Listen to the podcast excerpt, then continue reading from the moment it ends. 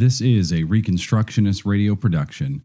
For more audiobooks and other content, please visit reconstructionistradio.com. Book title Church Shift.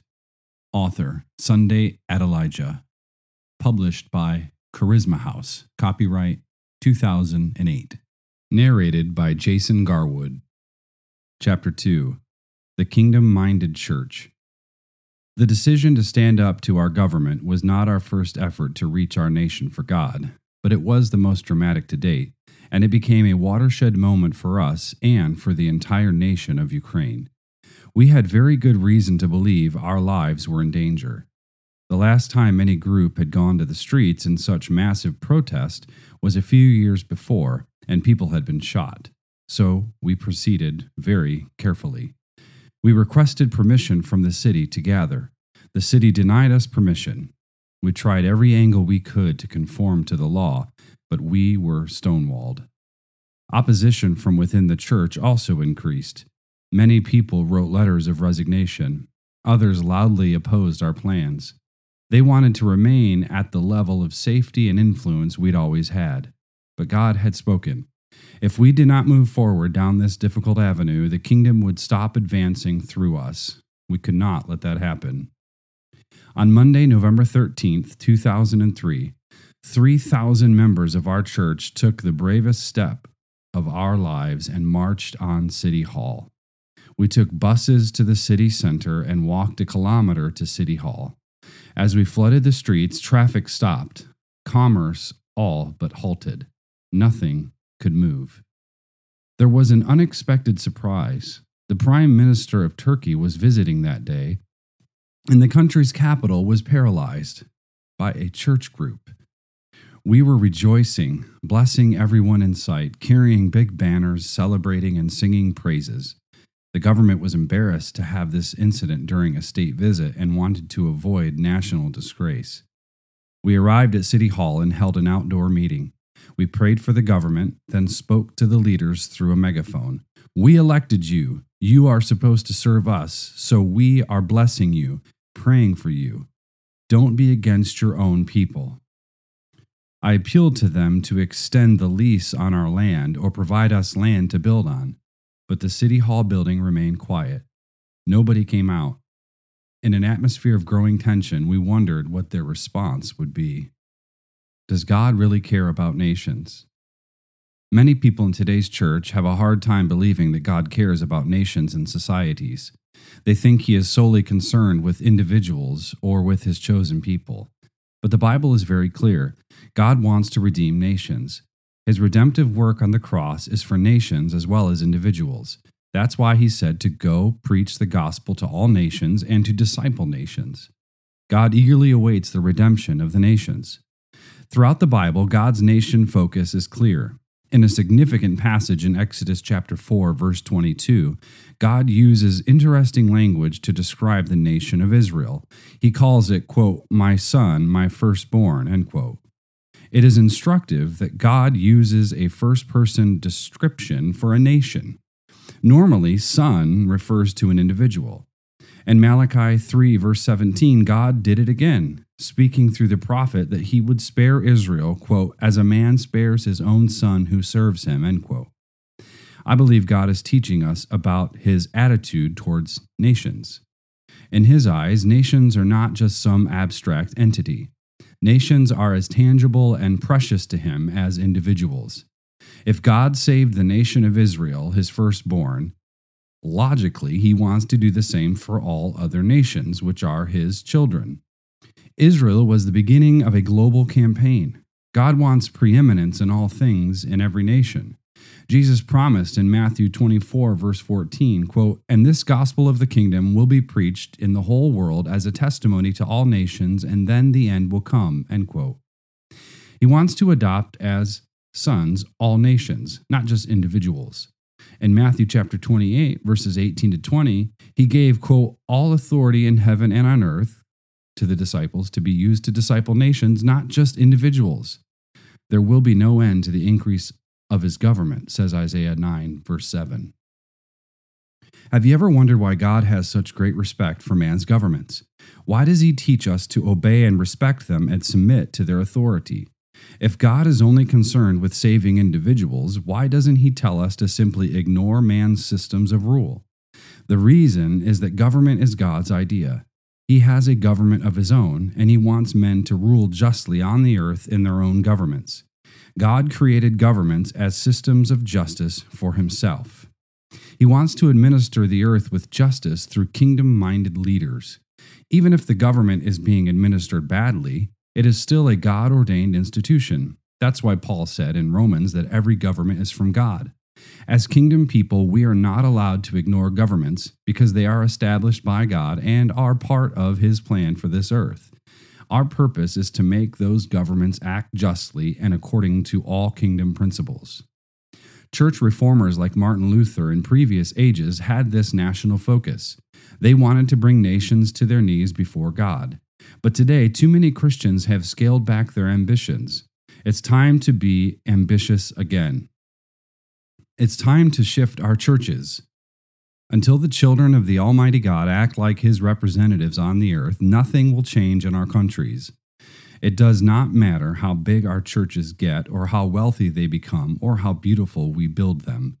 The destiny of your land is in the hands of the church and her willingness to declare the position of God in the society.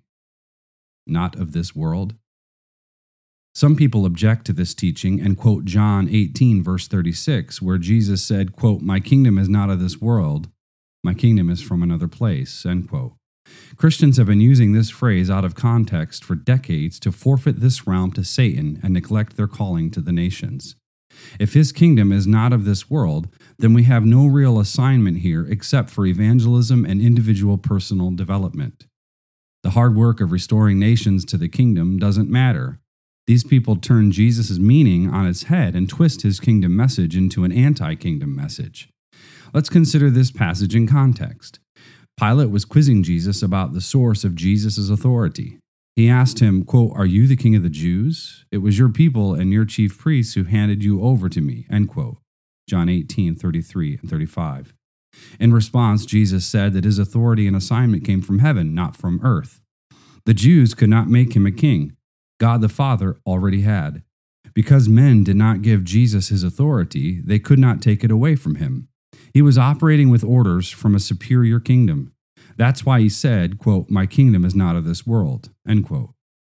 Does this mean he did not care about the earth? Of course not. The opposite is true. He came to earth to bring the kingdom of God back to it.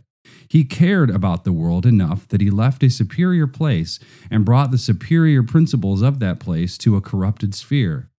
He wasn't saying he didn't care about the world, but that the world's kingdoms are not the source of his authority. Jesus' kingdom has everything to do with the earth and humanity, but it does not derive from them.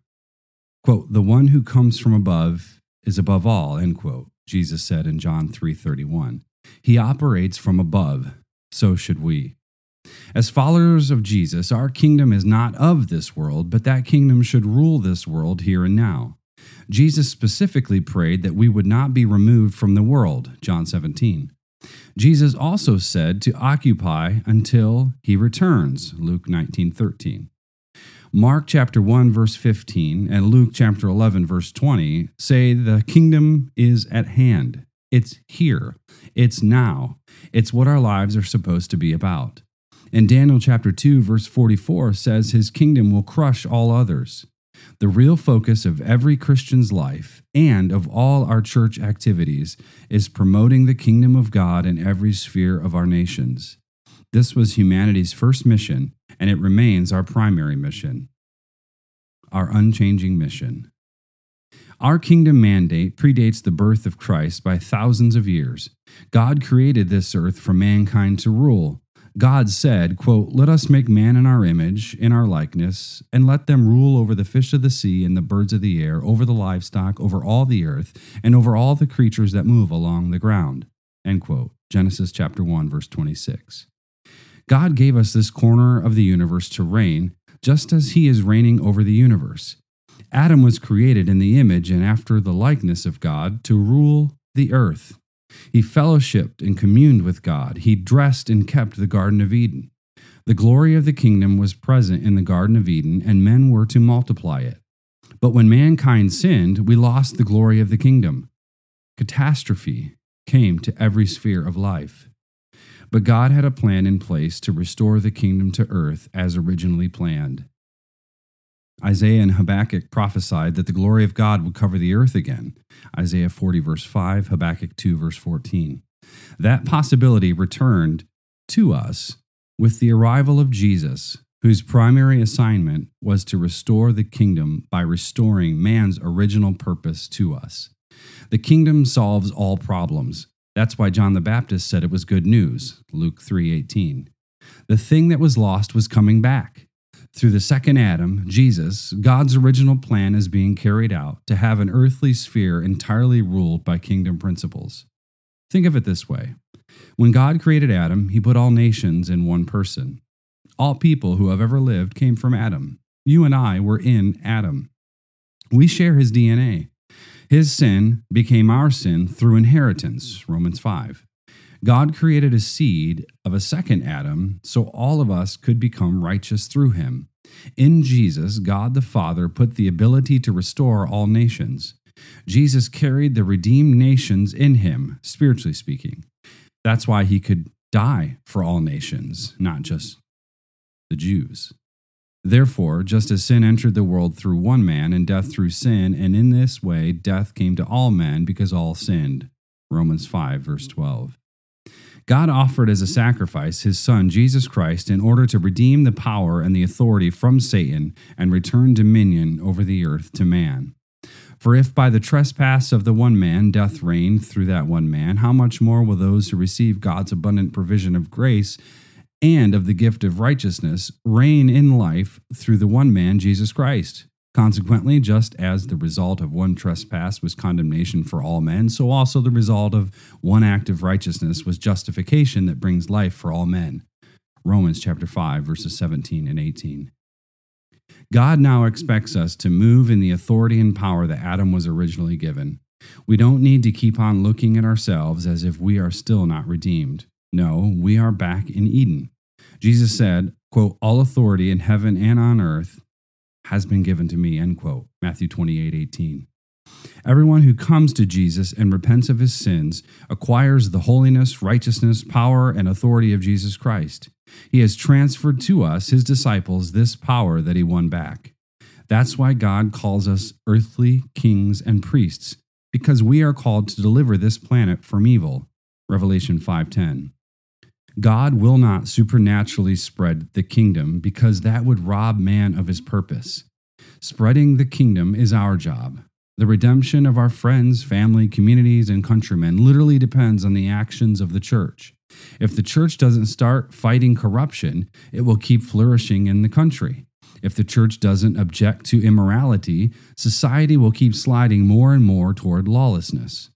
God wants the church to become the standard bearer of order and righteousness in every country.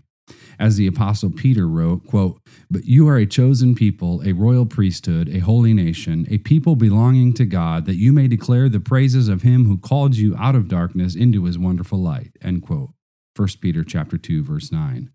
Salvation has made it possible for us to rule as Adam did.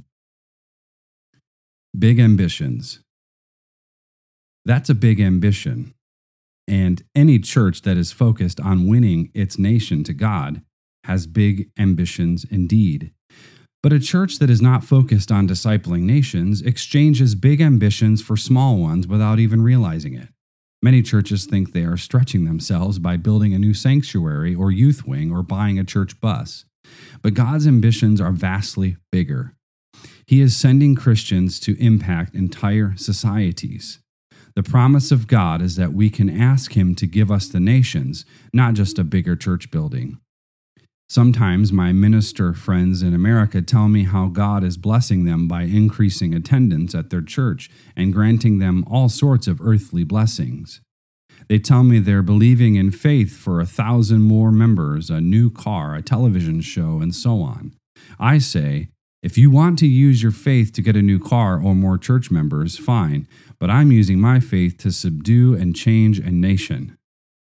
There is nothing wrong with houses and earthly blessings, but those things are just tools. Some Christians become satisfied with the tools, but the real reward is nations. God wants to make many of us greater than we ever thought we would be. Our ambitions need to match the size and scope of Christ's ambitions in coming to earth. Did the only begotten Son of God humble himself and come here to be violently and brutally murdered, hung on a cross, despised and mocked, then come back from the dead and preach and teach for 40 days just so we could be prosperous and have emotion stirring praise and worship times and pass out colorful leaflets and set up clever websites? All while people around us are depressed and committing suicide, spreading AIDS, dying of hunger, wrecking the planet, and much more? I think not. I want to challenge you to lift your faith from small satisfactions. God will do more than pay your bills. That's what the Gentiles think about. God doesn't even call that a reward. Those things come automatically with salvation. Our ambition must be much bigger. We are part of the body of Christ whose members are called to restore the kingdom of God to earth. The reward for seeking God is influence over a sphere of society so people can be rescued from the horrors of sin and evil. Anybody who walks in obedience to God has the right to ask for nations to be restored and given into his hands, and that very much includes you. The time has come for us to remember the cross and the big ambitions Christ has for this planet. It is time to shift our thinking from hiding in church to ruling our promised lands for the glory of God. It's time for Christians to come into their inheritance, to discover their promised land. It's time to act, knock, and seek results. The time has come for the kingdom of God to be manifested so that the nations will follow God. It is time to stop thinking of ourselves as occupying the bottom step of the social ladder. It is time to stop lying low it is time to stop seeking redemption from influential people like politicians or tycoons. It is time to see ourselves as instruments in the hand of God. We are neither small nor insignificant, but God's messengers. He sees in you the destiny of your family, your friends, your coworkers, and your nation. For a long time, the church has taken care of itself only, but the time has come to take responsibility for every sphere of society from our circle of friends to our families, from our workplace to our city councils and schools, from sports and the arts to politics and business. Today, the church needs to bring peoples and nations out of the desert where they have been wandering. The kingdom of God is God's total answer to man's total problem. It is synonymous with God's will and ways. When he says, Your kingdom come, Luke 11, 2, it means through you and me. We are to walk in power. Every gift and talent we have is to be exercised in service of the kingdom. Believers need to start social organizations and charities that will become strong social movements that captivate people's attention.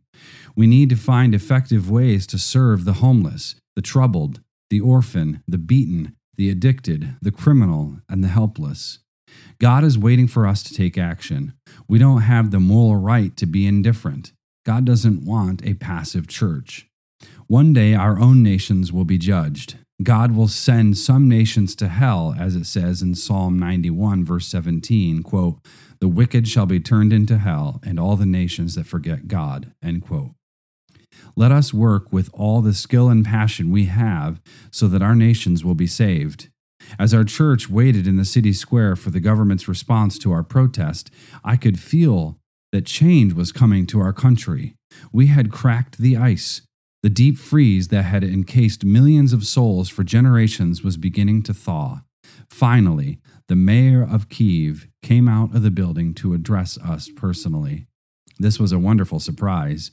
He spoke through the megaphone and said the city would provide several hectares of land for us to build on.